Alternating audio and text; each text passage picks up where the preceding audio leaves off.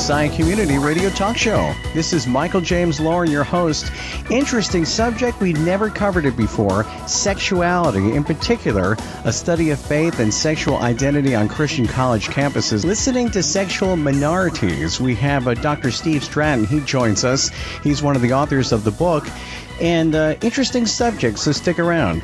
Our sponsors over 90 years experience in developing audio electronics. Beyerdynamic stands for innovative audio products with the highest sound quality and pioneering technology. Two business divisions, consumer and installation, provide tailored solutions for professional and private users. All products are developed in Germany and primarily manufactured by hand. From headphones to microphones and conference and interpretation systems. For more information, please visit north-america.beyerdynamic.com and by Vocal Booth to Go carries a complete line of products and accessories specifically designed for voiceover actors, audio professionals, podcasters, producers, and studio owners to help them get professional results for their clients. It's your go-to place for sound treatment, soundproofing, portable, and mobile vocal booths. Visit vocalbooth2go.com for more information. And by Hamilton Stands. Founded in 1883 in Hamilton, Ohio, Hamilton Stands is the oldest music and instrument stand maker in the world. They offer a broad range of sheet music stands, band and orchestra instrument stands, and combo stands, including mic stands, and guitar and keyboard stands, and accessories. In fact, the broadcast you're listening to right now, Hamilton Stage Rocker mic stand. Yes, we use it. Visit hamiltonstands.com. And by Auralex Acoustics, they have one mission to make you sound your best. Thousands of satisfied Auralex customers have experienced improved acoustics along with free expert advice. Total sound control products from Enjoy widespread use among prominent artists, producers, engineers, and corporations worldwide. Remember, it's not your gear, it's the room. Visit Auralex.com for more information. Okay, now our special guest, Dr. Steve Stratton. Welcome to the program. Hi. Glad oh, to be here. Glad to be. I'm glad you're here. In fact, uh, so I'll let our uh, audience know that you're a licensed psychologist and professor of counseling and pastoral care at Ashbury Theological Seminary. Is that right? That's right, Asbury Theological Seminary in Wilmore, Kentucky. All right. And so um, tell us about this book because I see that there's a lot of research going on, the graphs, and, uh, you know, uh, do we need to, how can I say this? Do we not look enough at the, uh, critically about what goes on in the campuses, certainly about our sexuality? Well, you'd think with all the uh, research and information that we are gathering that this would be something that's been gathered before, but really it has not. And the thing that's interesting about this population of sexual minorities on Christian college campuses is that people assume a lot of things about them, but because the research has been, uh, there's been so little of it, we find that people are making assumptions about who they are and what they're about and what their experience is. And in reality, uh, it doesn't always fit what people think. Uh, whether they are people uh, in general culture, uh, people that are in the LGBT community, or people that are in the Christian community, and even some people that are are uh, at the Christian colleges themselves. Uh, they've never really asked what that experience is like, and so that's what we intended to do was to listen to to uh, through survey as well as through interviews to have the opportunity to let them tell their story, and we were endeavoring to to to put that story uh, uh, out there for others to hear. It's so interesting. I'm glad that you wrote this book because people talk about it and sometimes it goes, you know, in the church pews or, or, you know, not my kid and things like that. And, uh, I mean, what a, how can I say this? What a wake up call to, uh, the parents of such and such, uh, you know, little Susie and Johnny, they went to Sunday school and they go to campus and they find out that their, you know, their kids are gay. But um, what what really, in a nutshell, is this book all about?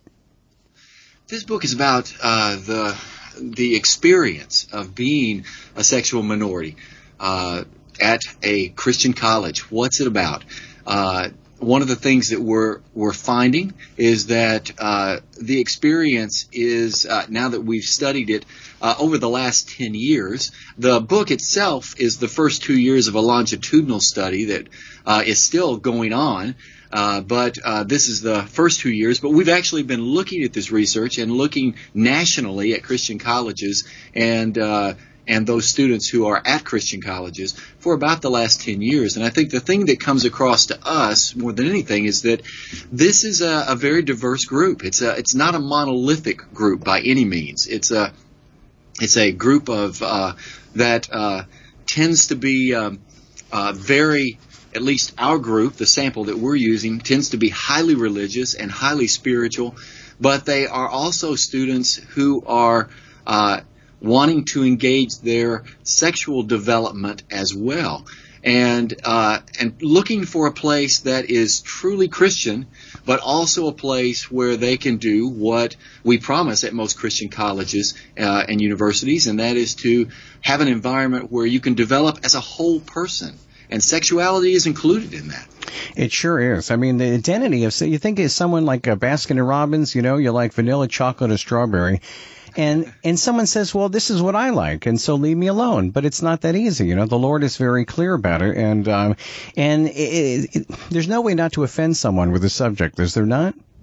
No, and and one of the things we've we've kind of uh, laughingly said about the book is that we we're afraid we won't please anybody uh, when it comes to this because on the one side, there are people who look at the this group of students at Christian colleges and they make assumptions about the fact that they're either repressed or they're people who are oppressed uh, in their environments, and they actually wonder why in the world would anyone ever want to go to a Christian college or university if if they are uh, if same-sex attraction is a part of their life experience. And then on, on the other side, uh, there are the people who believe that, well, Christian college is the best place to go and just work this out of you. Hmm. And we've got a great place for that to happen. And, and these, uh, I'm afraid that what we're finding, uh, is not going to be pleasing to either side of those, uh, in many ways because on the one side we find that students are there because they want to be there for the most part. They're not there because their parents are sending them there to be healed or to to be put into a place of some sort of uh, of recovery. Uh, but they're there because they want to be there. These are students that are very serious about their faith, and they want to be there because they can see no better place than to grow as a believer while they are also trying to grow in their sexual development and to, to figure out what that intersection of those things look like. And so, hmm. so that kind of flies in the face of some of the people in general culture. And on the other side, with our Christian uh, settings, although we have a great community ethos and we believe very strongly that that uh, that we ought to be hospitable and we ought to be engaging of people uh, and that these ought to be healthy environments. Oftentimes, what we find at Christian colleges is that it's a pretty difficult place. It's a hard road uh, when people are trying to negotiate uh, their sexuality within the context of these places. And, and although we we see evidence that it has gotten better at Christian colleges over the last 10 years, it still is a pretty hard uh, life there at times. I'd uh, imagine people who are trying to negotiate this aspect of their life. And so, for you know, we, for Christian colleges, we say it ain't all good, and and for the people on the other side, we, it ain't all bad. And we've got to, and so the book is trying to to negotiate that middle ground a little bit and be truthful with regard to what these uh, sexual minority students are telling us. Sometimes I think just you know sometimes the church doesn't really have well not only compassion but not really you say as a uh, how can I say as a professor, you tell me, but sometimes the theology even of of the general Christian you know, ain't so good. not read the Bible as much as they should. And so, so then they take this one topic, uh, homosexuality, and they kind of bash people over the head. They find that one sin, and you know, it seems like it would be nice if it was the the safest place that you could think of the church. You know, the most compassionate toward people. Um, do you, do you agree though? Sometimes they just kind of, you know, get a more uh, applause for, uh, to the pastor for for preaching a, an anti uh, a gay message it can really happen that way. We we certainly find churches all over the spectrum when it comes to, to these kinds of issues. But but the way you've described it does happen in a lot of a lot of settings. And I think a a lot of what this book is about is trying to give uh, people in Christian communities a little bit more information and hopefully make them uh, with better education and better information and better understanding comes a sort of of empathy that uh, can be very constructive.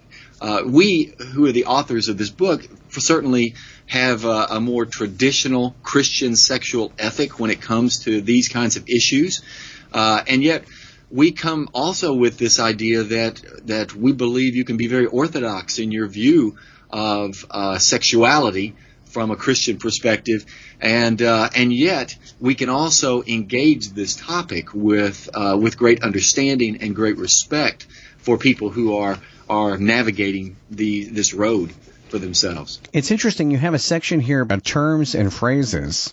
So it talks about, you know, like back in the day, you know, people would say gay or something or other, but you, you get into it and you really make a science of this whole thing because you've done your research. And, uh, it, it, to me, you know, as a you know, fairly older person, it, it gets a little confusing about what's happened, really, to be honest. So only, only because, it seems like society now gets to dictate this stuff. And a lot of things used to be kind of, you know, hush hush, you wouldn't say much. Why is it so out in the open now? I think I think culturally it's out in the open. We see it politically, uh, we see it legally. Uh, we see uh, this discussion happening. You know, the the big civil rights, excuse me, the big Supreme Court decision today about about uh, uh, the uh, the cake maker in Colorado and how that was mm-hmm. going to go. So people are very interested in this, and uh, I think it's uh, it is a uh, an important topic for that reason. But it's also important because I think in many ways culture seems to be shifting in the way it it um, considers this topic. And I think this is one of those reasons why many people don't manage it very well is because they they're not familiar with language that's being used. Sometimes, as a result, they use language that is uh, offensive, uh, and even though they may not be trying to be offensive, they they have to be more up to date uh, in the way they talk uh, if they want to be uh, if they want to engage people, particularly if they want to engage people for Christ. It's very very important that we we are able to uh, to uh, be culturally aware and culturally sensitive, even if we're even in holding to uh, what we believe are are important standards, uh, scriptural standards, but we have to be able to engage people. And I think as a result, people in their uncomfortableness are, are often silent. And that silence in this day yes. is considered to be uh, not uh, not a very helpful stance. I agree. Uh, in fact, people project onto that silence a lot of things that are more defensive and reactive. How much does the Bible really talk about this? I mean, I know you go to Romans 1 and, and of course, uh, all throughout the scripture, even the Old Testament, but uh, do we skip over parts or is God pretty clear about this subject of, um, of sexuality? And it doesn't just cover homosexuality, but you cover all sexuality here in the book. Correct. Well, we're, we're primarily dealing with those that would be on the the LGB uh, part of the LGBTQ and uh, and on. Um, so we're primarily dealing with those that would be wrestling with same-sex attraction um, uh, for um, for um, that LGB side of things. So it's it's primarily in those areas that would be considered uh, homosexual attractions or orientations, those kinds of things. So uh, that's mainly what we're looking at in the book. Uh, and you have a lot of statistics here. I mean, a- again, you should be applauded. For it. It takes a lot of work. You know, you don't just talk the talk here. You you have done a lot of work. So, in a nutshell, I'm putting you on the spot. What's the most astounding statistic, or some of the statistics that you've come up with here? Well, I think, uh, uh, and again, the book is, is, we've got a lot of things in there. I think the things for us that were very surprising were that, that most of the students that we found on campus were not asking for changes in theology. They were not asking for uh, colleges and universities to, Christian colleges and universities to, to change what they believe. Uh, so um, they they're mainly looking for a relational community, uh, and that was, I think, the thing that stood out to us more uh, as much as anything was what a difference one relationship, one hmm. good, safe relationship meant on campus. That you that students continued to tell us that over and over again that that although a difficult place at times, uh, having one good relationship could make all the difference in how in nego- in learning how to negotiate this. I think what students come is they're looking for a holding environment where they can see modeled and then learn how to hold their own sexuality. And, and that's what they're looking for. Unfortunately, oftentimes uh, in Christian colleges, it's either not talked about or if it is talked about, it's talked about in a more authoritarian yes. way and in a very relational way. And so those are that's some of the things that really stood out to us as they were going through. The other thing that I think is amazing, uh, we we did a little bit of work in trying to differentiate our sample for people who are higher in what we call intrinsic religiosity and those that are lower in intrinsic religiosity. Intrinsic religiosity means these are people whose faith uh, is a way they chart their life. They it's it's integrated into the way they do life on a day by day basis. And we found that the experience at Christian colleges is um, very much tied to whether people are high or low in that intrinsic religiosity. Intrinsic religiosity is is uh, uh, really about how does a person integrate into their daily life uh, their faith and their experience with God. And so people who are higher in intrinsic religiosity tends, tend to do that more than people who are lower in intrinsic religiosity. What we found was that people, that students who were higher in intrinsic religiosity managed this experience uh, much, in a much more easy, uh, even uh, in an easier way than uh, students who were lower in intrinsic religiosity. They tended to uh, navigate this path with less shame, with more of a sense of self-acceptance. They they tended to uh, to handle uh, their relationships uh, in a way that was more supportive and caring for themselves, and uh, they overall uh, what we found was they even tended to have uh, less psychological distress hmm. during the years that they are there. So this idea of intrinsic religiosity stands out as very, very important. Uh, because people who are lower in intrinsic relig- religiosity, it's it's almost like they are doubly marginalized. They feel different on campus because of their sexual identity or the things they're thinking about with regard to their sexual identity. And then they also feel different with regard to their religiosity and their spirituality. Tough crowd, huh? that marginalization makes it really, really difficult. Really. Yeah, you have to have thick skin if you're going to go to Christian school and you know and be homosexual. Because you're going to hear you're going to hear a lot about it. You know, unless well, it's a liberal college. Yeah, and I think the good thing is, as I said, uh, I mentioned earlier, I think we're seeing some positive changes in that. Uh, schools are getting much better at reaching out, uh, forming groups on campus, uh, in trying trying to engage students and educate students, those uh, who uh, are sexual minorities and those who are not. but we still got some ways to go, and it's not. It's still not easy. It's yeah. still not easy. I'm sure. I'm sure a lot of his students feel like they're being judged, and there's no way to get around it. We're going to continue with our interview with Dr. Steve Stratton. He's one of the authors of the book "Listening to Sexual Minorities: A Study of Faith and Sexual Identity on Christian College Campuses."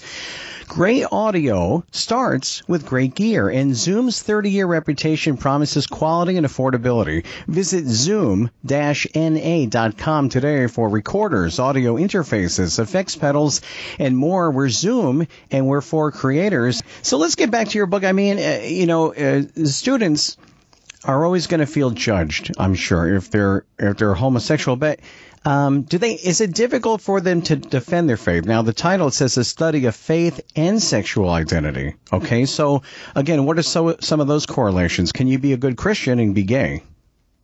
Well, this is something that's really changed in the cultural awareness, and even in in uh, uh, within Christian community. It used to be that that uh, uh when we first started studying this, that the idea of even acknowledging being gay or lesbian or bisexual was uh, was in essence saying I'm not Christian.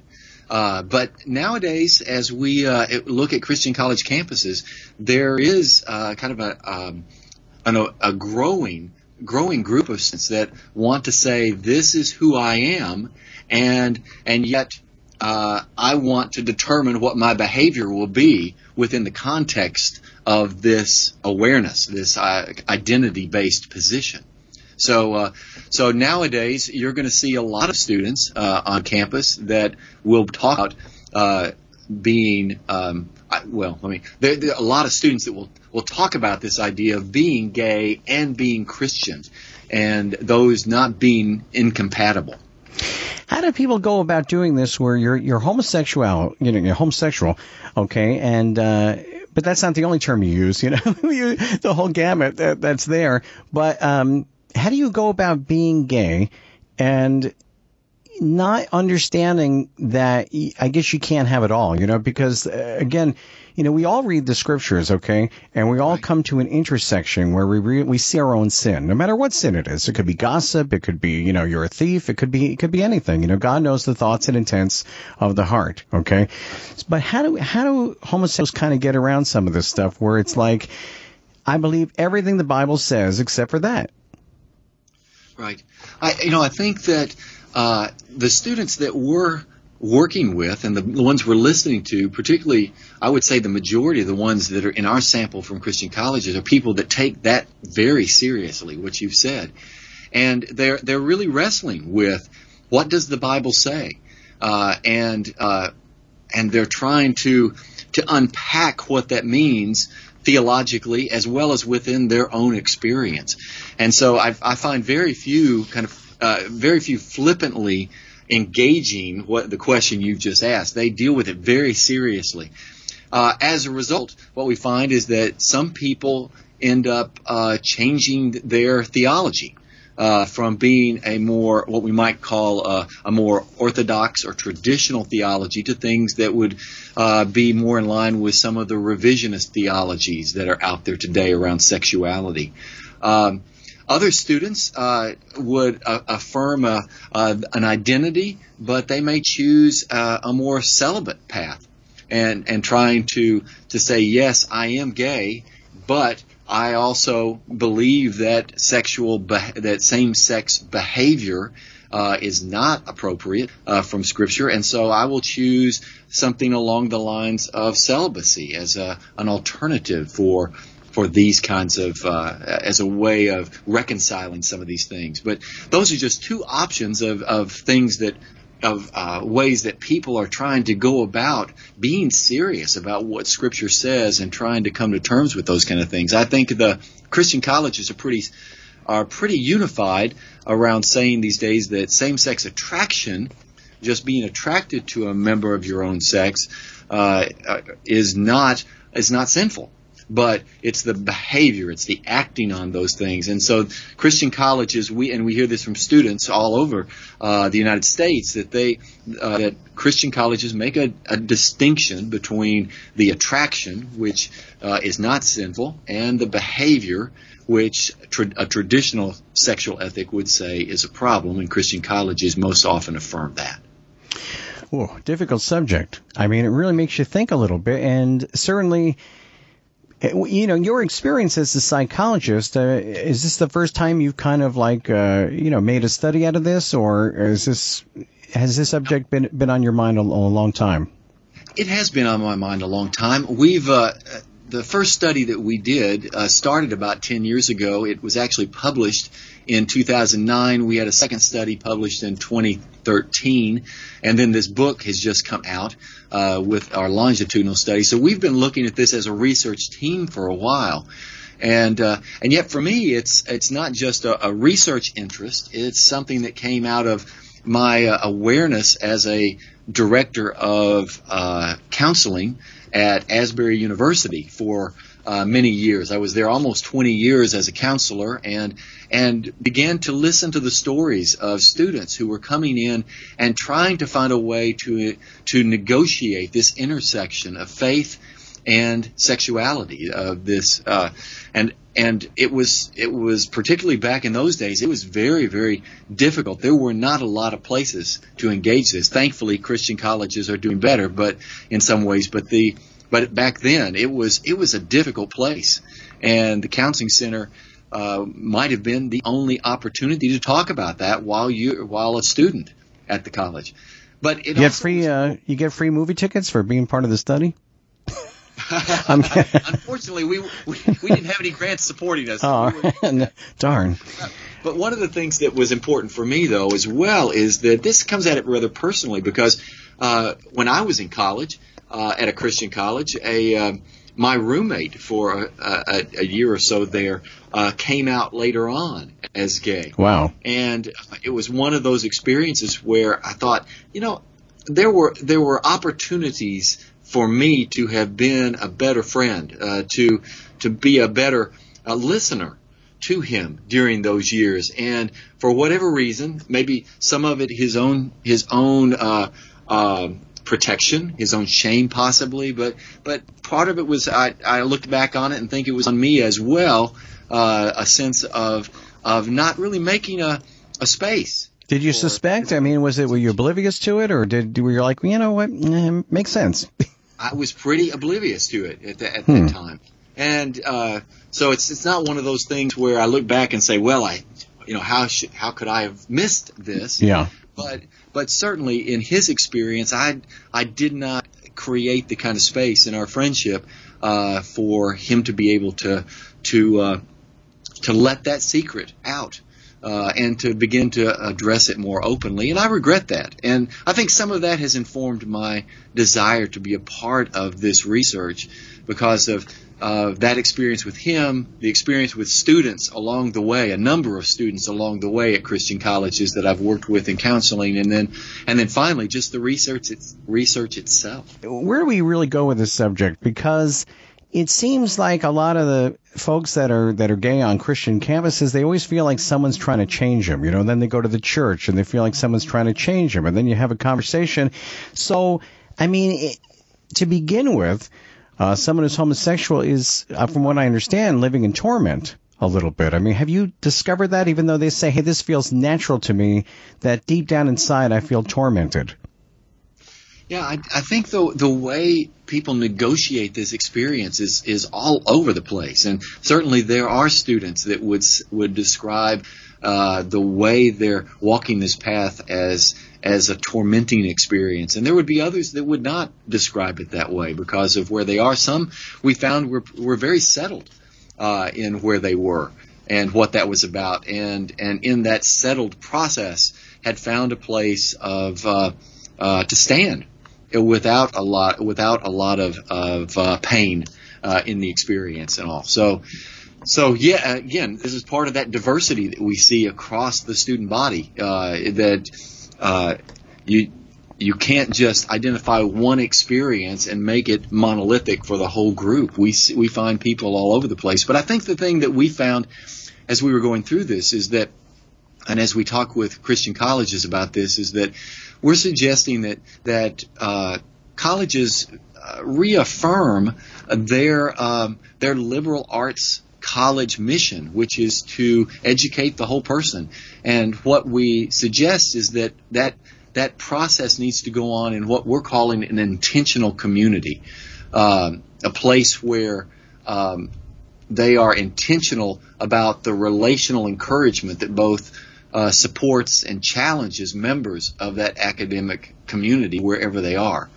And you know, our thought is is that um, that there are three characteristics that are a part of this kind of intentional community. We believe that that uh, intentional communities uh, will will, uh, will co-create. I guess a good word for it, co-create a a culture of relational encouragement. One where there are uh, there's an emphasis on what we call micro affirmations. Uh, so they're affirming people for who they are as persons uh, and value persons, and they're training people on campus to to engage people with civility and respect, and and they create this kind of uh, awareness that there are differences among people, but but we need to uh, to engage people who are different than we. We need to learn how to do that, and that becomes very uh, foundational for the kind of cultural engagement that most Christian colleges believe they are training people, training their students to do. Yeah, it's a two-part question because I want to ask you. Uh, you know, we'll hold the thought for just a minute. That I'm wondering how this spans with uh, denominations and Christian campuses and such. But uh, also, I just wanted to ask you, and I'll get back to that, is uh, when it comes to the subject listening to sexual minorities, and I'm putting you on the spot, though, if you could tell quickly, like 10 things real quick, 10 things that you heard loud and clear that come to mind because of all the research that you've done. What are some of the things that, that they spoke loudly to you? Um, I will I won't hold you to 10, but you know, more than a few. Right. I think the, uh, the things that stand out uh, would stand out to us uh, as the as the authors of this book and the researchers would be would be number one some of the things that I've, I've hit already, but the I think part of it is that this is um, this is not a monolithic group; it's a very diverse group, and so you have to to be aware that there are many experiences represented among sexual minorities within the, the Christian college campus. So the diversity is extremely important. I would also say that the sexual minority students are navigating uh, what we would call difficult terrain. That although campus climate is improving across the last 10 years or so, students are saying to us that uh, that there is indeed a greater awareness of the reality of sexual minorities on Christian college campuses. However, it can be difficult, and interestingly enough, it's it's more difficult among their student peers than it is among faculty and staff at these institutions. Uh, probably third, uh, I'd say that the comments about intrinsic religiosity are extremely important. That um, that we want uh, that students are telling us that those who hold their faith very centrally and who who tend to uh, believe that um, their faith is important for the way they live their daily life and the way they engage it. Uh, that makes huge difference in the kind of experience that they have as they negotiate this process.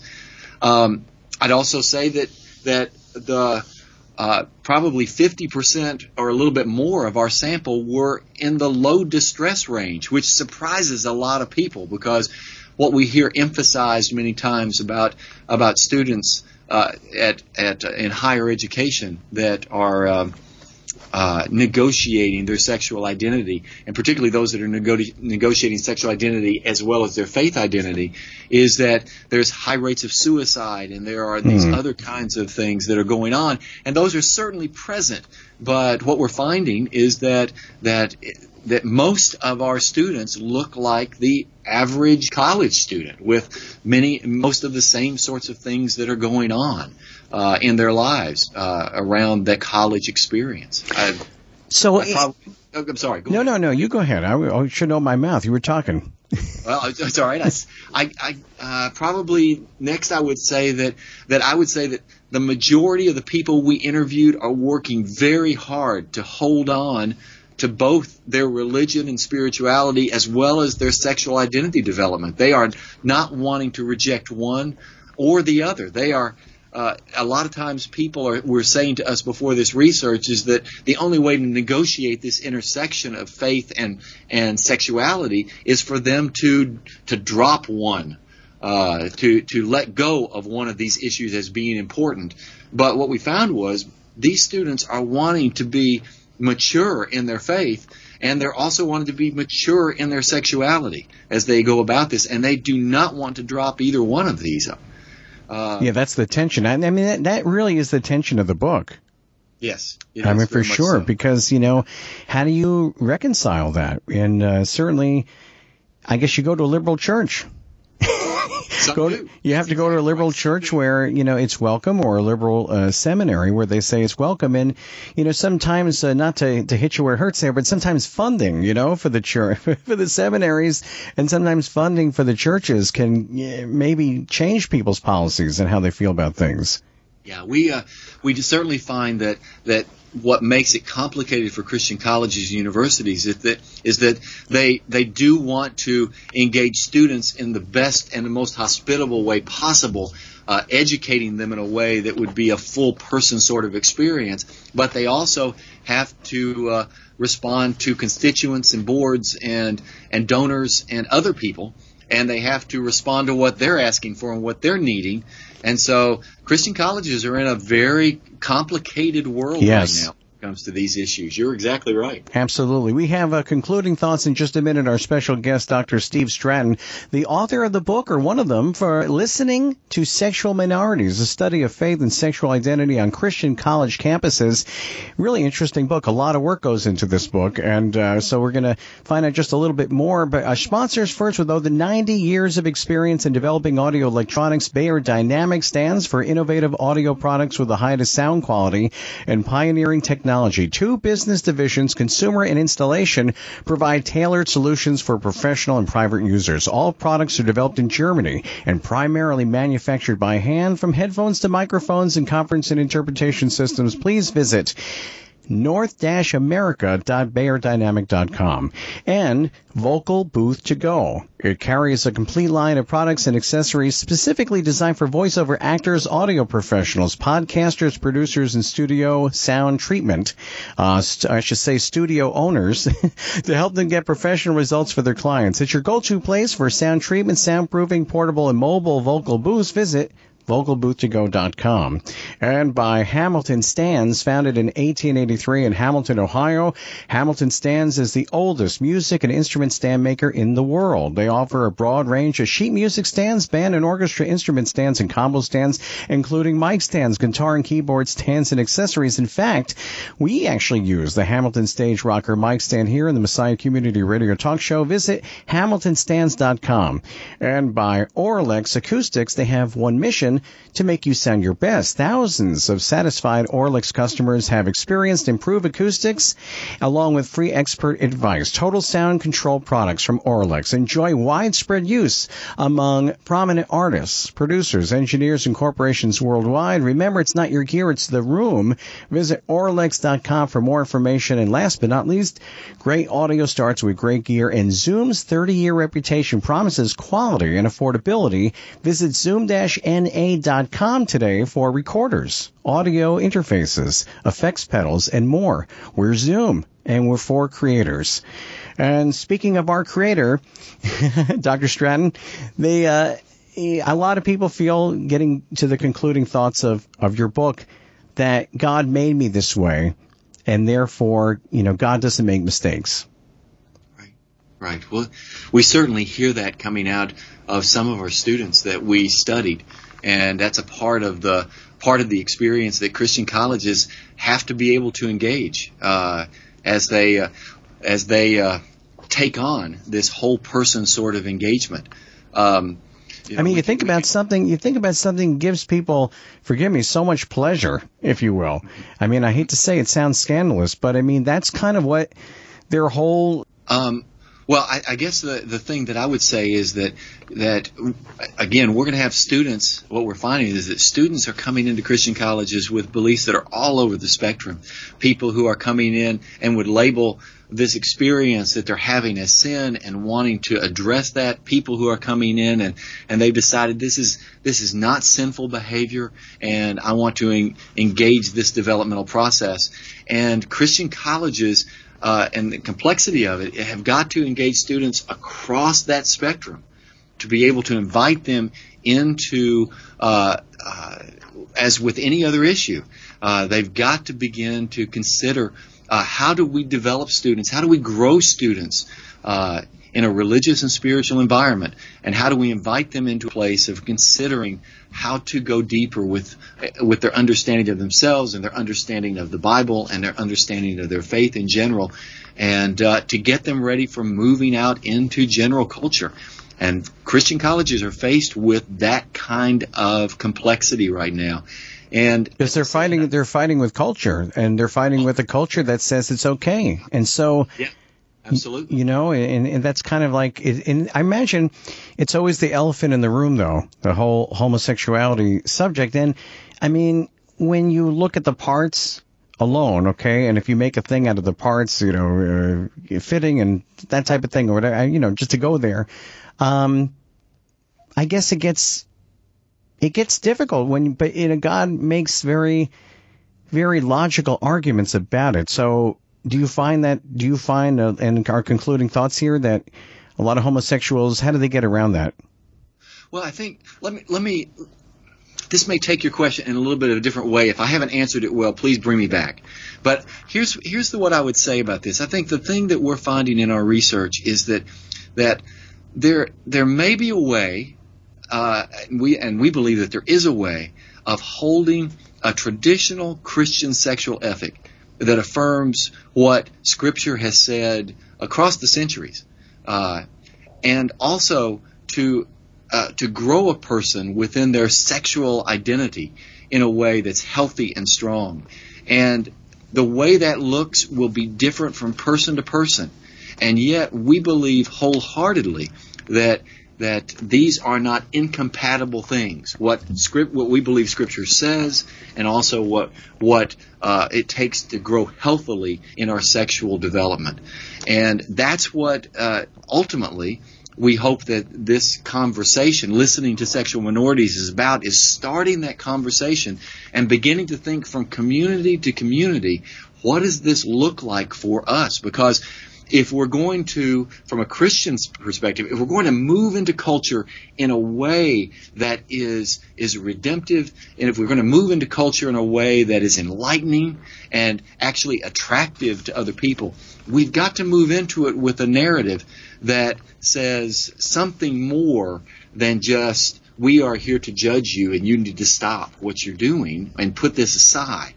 We've got to be able to engage culture in a way that uh, that says, here is something we have to offer, uh, and and here is and and watch our lives, and that's in many ways what Christian colleges mm. are hoping to produce. One of the things we talk about in the book is that if we're really going to be a Christian community that is based in a Trinitarian theology, uh, one of the things we have to understand is that that a community is it's is one that's a Christian community is one that supports and challenges, and it's for each member of the community. It's not just for the minority group or the majority group.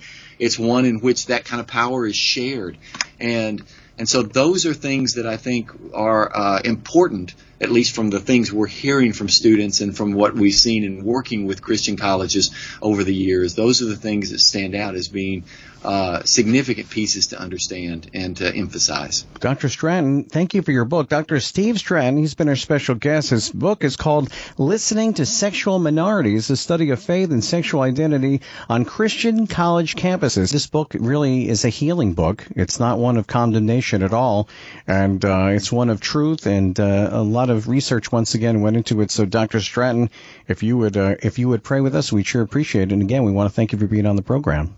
Absolutely. I'd be honored to do that. Ah, kind Father, we are so grateful that, that we are your people, uh, that we come to you uh, when we are often confused and we don't know what to do. Uh, and, and you listen to us. And so we believe that, that you call us to do much the same when we're confused with one another and we're not sure what to do oftentimes, to listen, to listen. Uh, I regret, Father, oftentimes we are ones that want to speak first uh, when we should be listening well. And so we ask that you would teach us to listen with discernment. You teach us to listen uh, and to uh, with wisdom.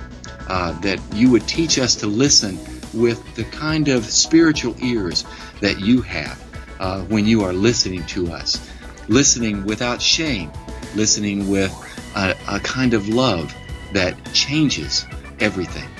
Lord, we are grateful for the way you work in our lives. We're grateful for the way you work in our culture.